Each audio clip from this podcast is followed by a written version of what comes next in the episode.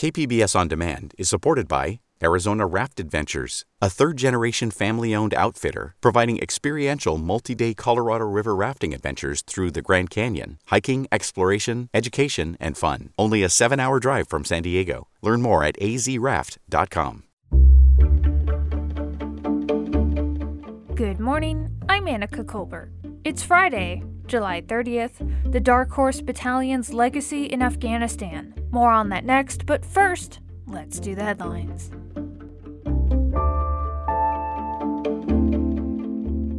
South Bay schools are back in session, and some campuses are reporting new COVID 19 cases. Bob Mueller is the Assistant Incident Commander for the COVID 19 response for the San Diego County Office of Education. Mueller says it's important to get your child over the age of 12 years old vaccinated. Getting their child vaccinated, keep them in school, could keep them from missing sports competitions and practices. If students are exposed to a COVID 19 infected person, they have the option to quarantine at home, and school districts and charter schools are required to provide independent study opportunities to that student.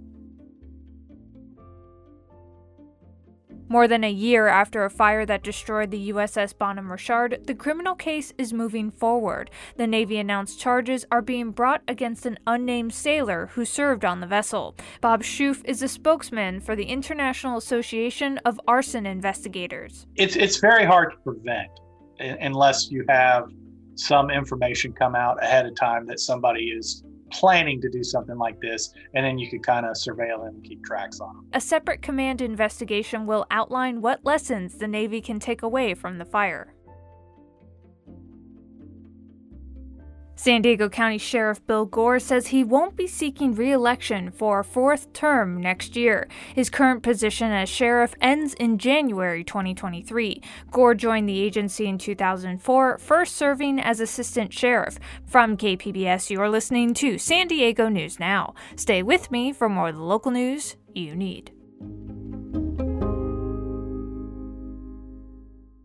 KPBS On Demand is supported by Arizona Raft Adventures, a third generation family owned outfitter providing experiential multi day Colorado River rafting adventures through the Grand Canyon, hiking, exploration, education, and fun. Only a seven hour drive from San Diego. Learn more at azraft.com.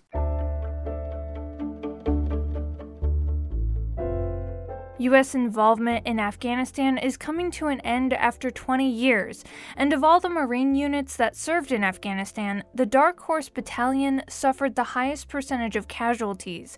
KPBS military reporter Steve Walsh says the Camp Pendleton base unit is still trying to reconcile their legacy a decade after they returned home. By the time the Dark Horse Battalion left Helmand Province in 2011, they had 184 wounded Marines.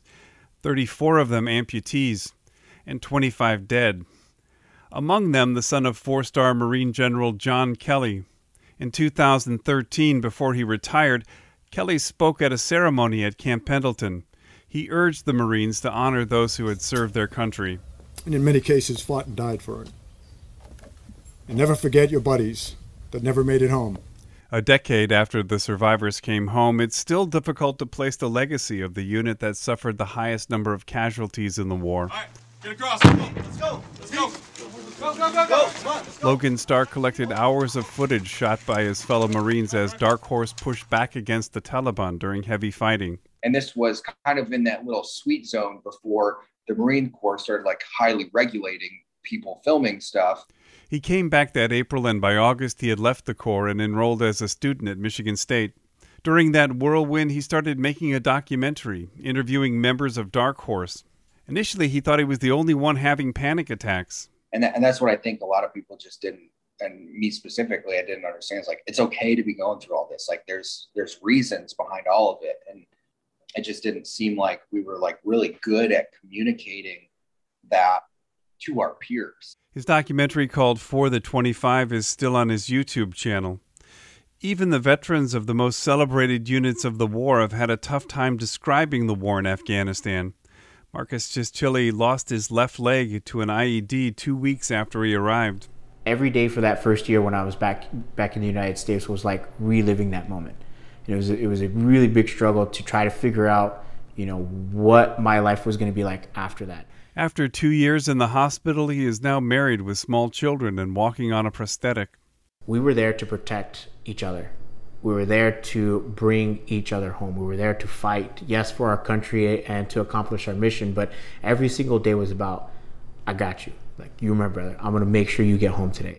Gretchen Catherwood's son Alec was killed in October 2010. It's it's it's not an every moment of every day kind of thing. I mean, it's it's constantly in my brain and it's always there. There are some days that are horrible, and there are some days that are okay. She was in the audience when General Kelly spoke at the memorial in 2013. After the remembrance ceremony and seeing the looks in those guys' faces in their eyes, I said, "There's got to be something we can do." She and her husband moved from Illinois to Tennessee, where they're building a quiet lake retreat for combat veterans to honor the Dark Horse Battalion. You don't want to tell your wife or your mother or your sister or some of your friends from high school what you experienced, what you had to do, um, but they can talk to each other. And really, nobody can help a combat veteran like a combat veteran. Each bedroom is named after one of the 25 who died, with plaques for six Dark Horse Marines who have since died by suicide. And I believe that they are a casualty of war every single bit as much as those who were killed in action are. It's their monument to an ongoing sacrifice in a war that cannot easily be explained. And that was KPBS military reporter Steve Walsh. This story was produced by the American Homefront Project, a public media collaboration that reports on American military life and veterans. Funding comes from the Corporation for Public Broadcasting.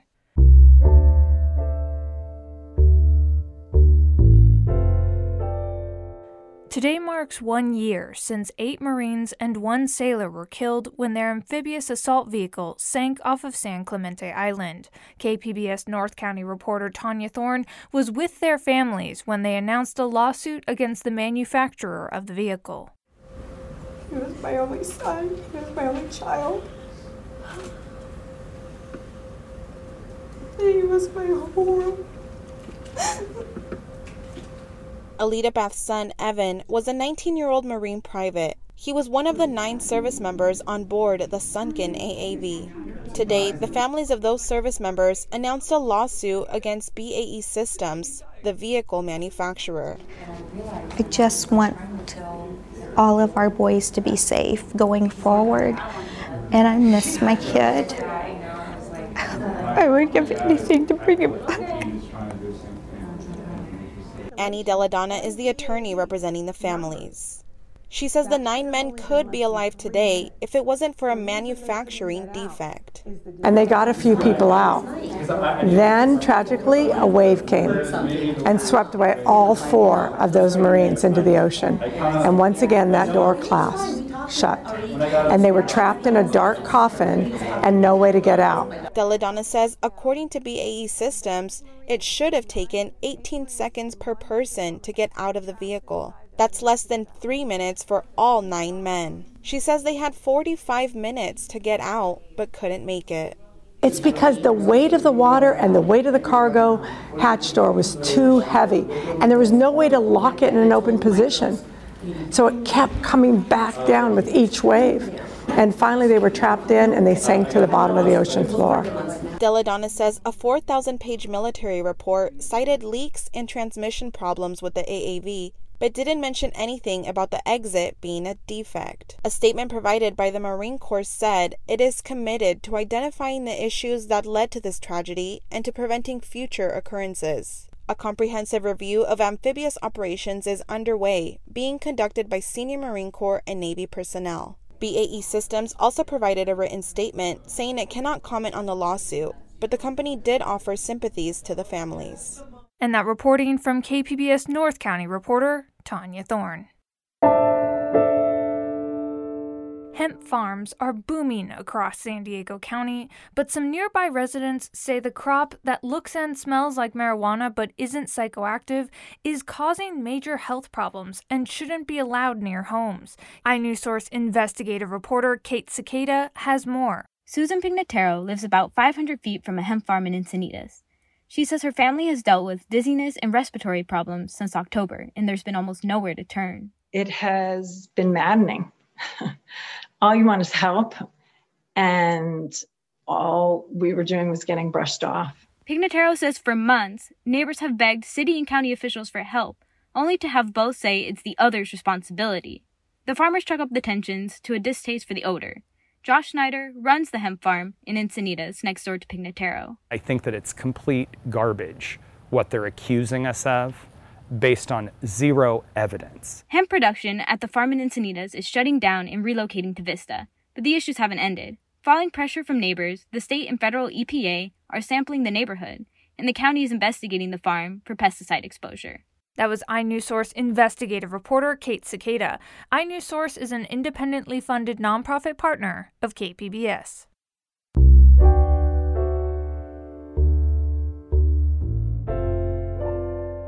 UC San Diego is getting a $20 million grant from the National Science Foundation for research into artificial intelligence. KPBS environment reporter Eric Anderson has more. UC San Diego's Jacobs School of Engineering will host one of 11 artificial intelligence institutes. Each institute got a five year grant with the goal of improving various aspects of AI. In San Diego, researchers hope artificial intelligence will help them optimize the way specialized computer architecture is built. It's the scale and complexity that's kind of blocking us today, and we want to break through these barriers. UC San Diego's Andrew Kahng says artificial intelligence could help sift through mountains of data to uncover efficiencies. Working with local companies is part of the process. We have very natural, tight collaborations or deep relationships with industry, especially in what we have proposed as our focus areas or use domains, namely chip design, robotics, and communication networks. The NSF funding is the second round of funding for artificial intelligence. The effort has now grown to include the work of several hundred researchers looking at different aspects of machine learning. And that was KPBS environment reporter Eric Anderson. Coming up, it's time to escape. Welcome to Tiki Oasis. The self described biggest tiki weekender on the planet celebrates its 20th year and returns at a new location at the recently renovated Town and Country Resort. That's next, just after the break.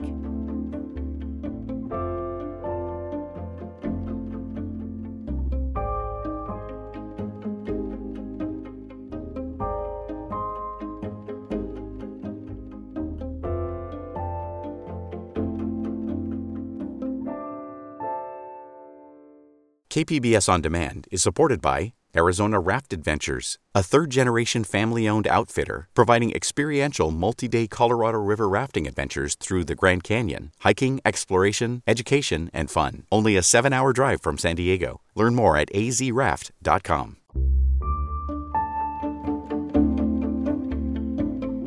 Tiki Oasis returns from quarantine to celebrate its 20th year at a new location of the recently renovated Town and Country Resort. KPBS arts reporter Beth Accomando has this preview of the event that runs through Sunday. Welcome to Tiki Oasis.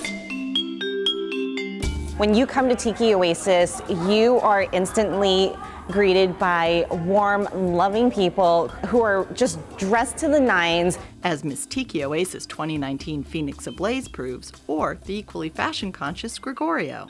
The idea of tiki at its roots was the idea of adventure and uh, beach combing, and so very comfortable, light clothing in general. Like the aloha shirt Gregorio wears, or anything that kind of evokes the island feel. Longtime attendee Jim Moore says It's just a bunch of just crazy, kooky, mid century, fun, tropical, fake tropical, Polynesian wackiness, and it's just, it's just a, it's just a blast. But there's one thing Tiki Oasis is not, and that's about the real world. It's about fashion, cocktails, kitschy fun, and most of all, escape. For two decades, Tiki Oasis has boasted that it's the biggest tiki weekender on the planet and will quell your wanderlust and quench your thirst. It is just five days full of fun, music, drinks. But maintaining an oasis in a world still dealing with COVID 19 and mounting social justice issues can be a challenge, says Phoenix Ablaze. Like life, it's a balance of just knowing the escapism, but know that there are real world problems that are out there. In an attempt to address that balance, Tiki Oasis created the Diversity and Inclusion Council. Both Gregorio and Phoenix Ablaze serve on the council. So, the Diversity and Inclusion Council was created last year, and we as a group came together and we felt like we wanted the event to be safe and inclusive and just for all attendees to feel like they belong here. So, one of the things that's been said is vintage aesthetic, not vintage values. And with the Diversity Inclusion Council is how do we help to help those who really don't know what Tiki Oasis is or Tiki in itself to see this as a welcoming and inviting environment for everybody. Phoenix adds that over the past year, the council has done a number of virtual events. And just talking about various subjects as like Chinese influence in Tiki, talking about the history of the hula girl and what that means, and unpacking as much as we can to move away from the cultural appropriation and really just understand the history of Tiki as how it evolved. Tiki Oasis hopes that it too can evolve, and in a way that allows it to balance escapism with cultural sensitivity. But at its core, it's about escaping reality and the allure of something that just seems exotic, says Gregorio. As a child, I used to see the bars that were hidden within Chinese restaurants. They're always dark but ominous. They had colored lighting and you know tropical plants, some of them real, some of them fake. But as a as a child at about seven years old, I noticed these cool little tiki mugs that they were drinking out of. And I, as a child, was so fascinated with that. And that's really where it started for me. Artist Jim Moore has been attending Tiki Oasis for years, but decided this year to finally come as a vendor. This is some ceramic monster art that I make. This one is a lamp, for example. It's all based on existing monst- movie monsters for the most part. The Tiki Oasis Marketplace, where Moore will be selling his art, is open to the public through Sunday. Also free to the public is the art show. The main event, which is being held for the first time at the renovated Town and Country Resort, has been sold out for weeks. But you can still get tickets for events on Sunday featuring local bands.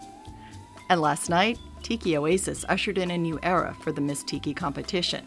For the first time, it not only allowed men to enter, but picked a man to wear the sash and be the organization's brand ambassador for the next year. Beth Accomando, KPBS News. Tiki Oasis continues through Sunday at the Town and Country Resort. That's it for the podcast today. Be sure to catch KPBS Midday Edition at noon on KPBS Radio, or check out the Midday Edition podcast. You can also watch KPBS Evening Edition at 5 o'clock on KPBS Television. And as always, you can find more San Diego news online at kpbs.org. I'm Anica Colbert. Thanks for listening, and have a great weekend.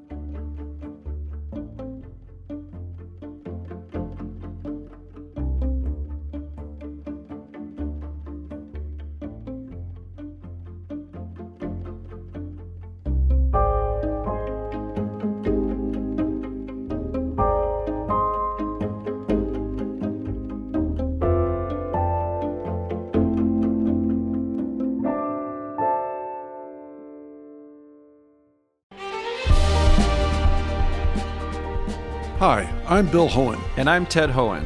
Over the past 50 years, our family has brought many world class dealerships to Carlsbad, including Mercedes Benz, Porsche, Audi, Honda, Acura, Jaguar, and Land Rover. That's right. This year we're celebrating 50 years in Carlsbad. So, on behalf of the entire Hoehn family, we want to thank San Diego. Throughout the years, we've taken tremendous pride in meeting and even exceeding our customers' automotive needs. We value the relationships with our clients and look forward to serving you for years to come. We invite you to visit one of the Hoehn Carlsbad dealerships or hoehnmotors.com.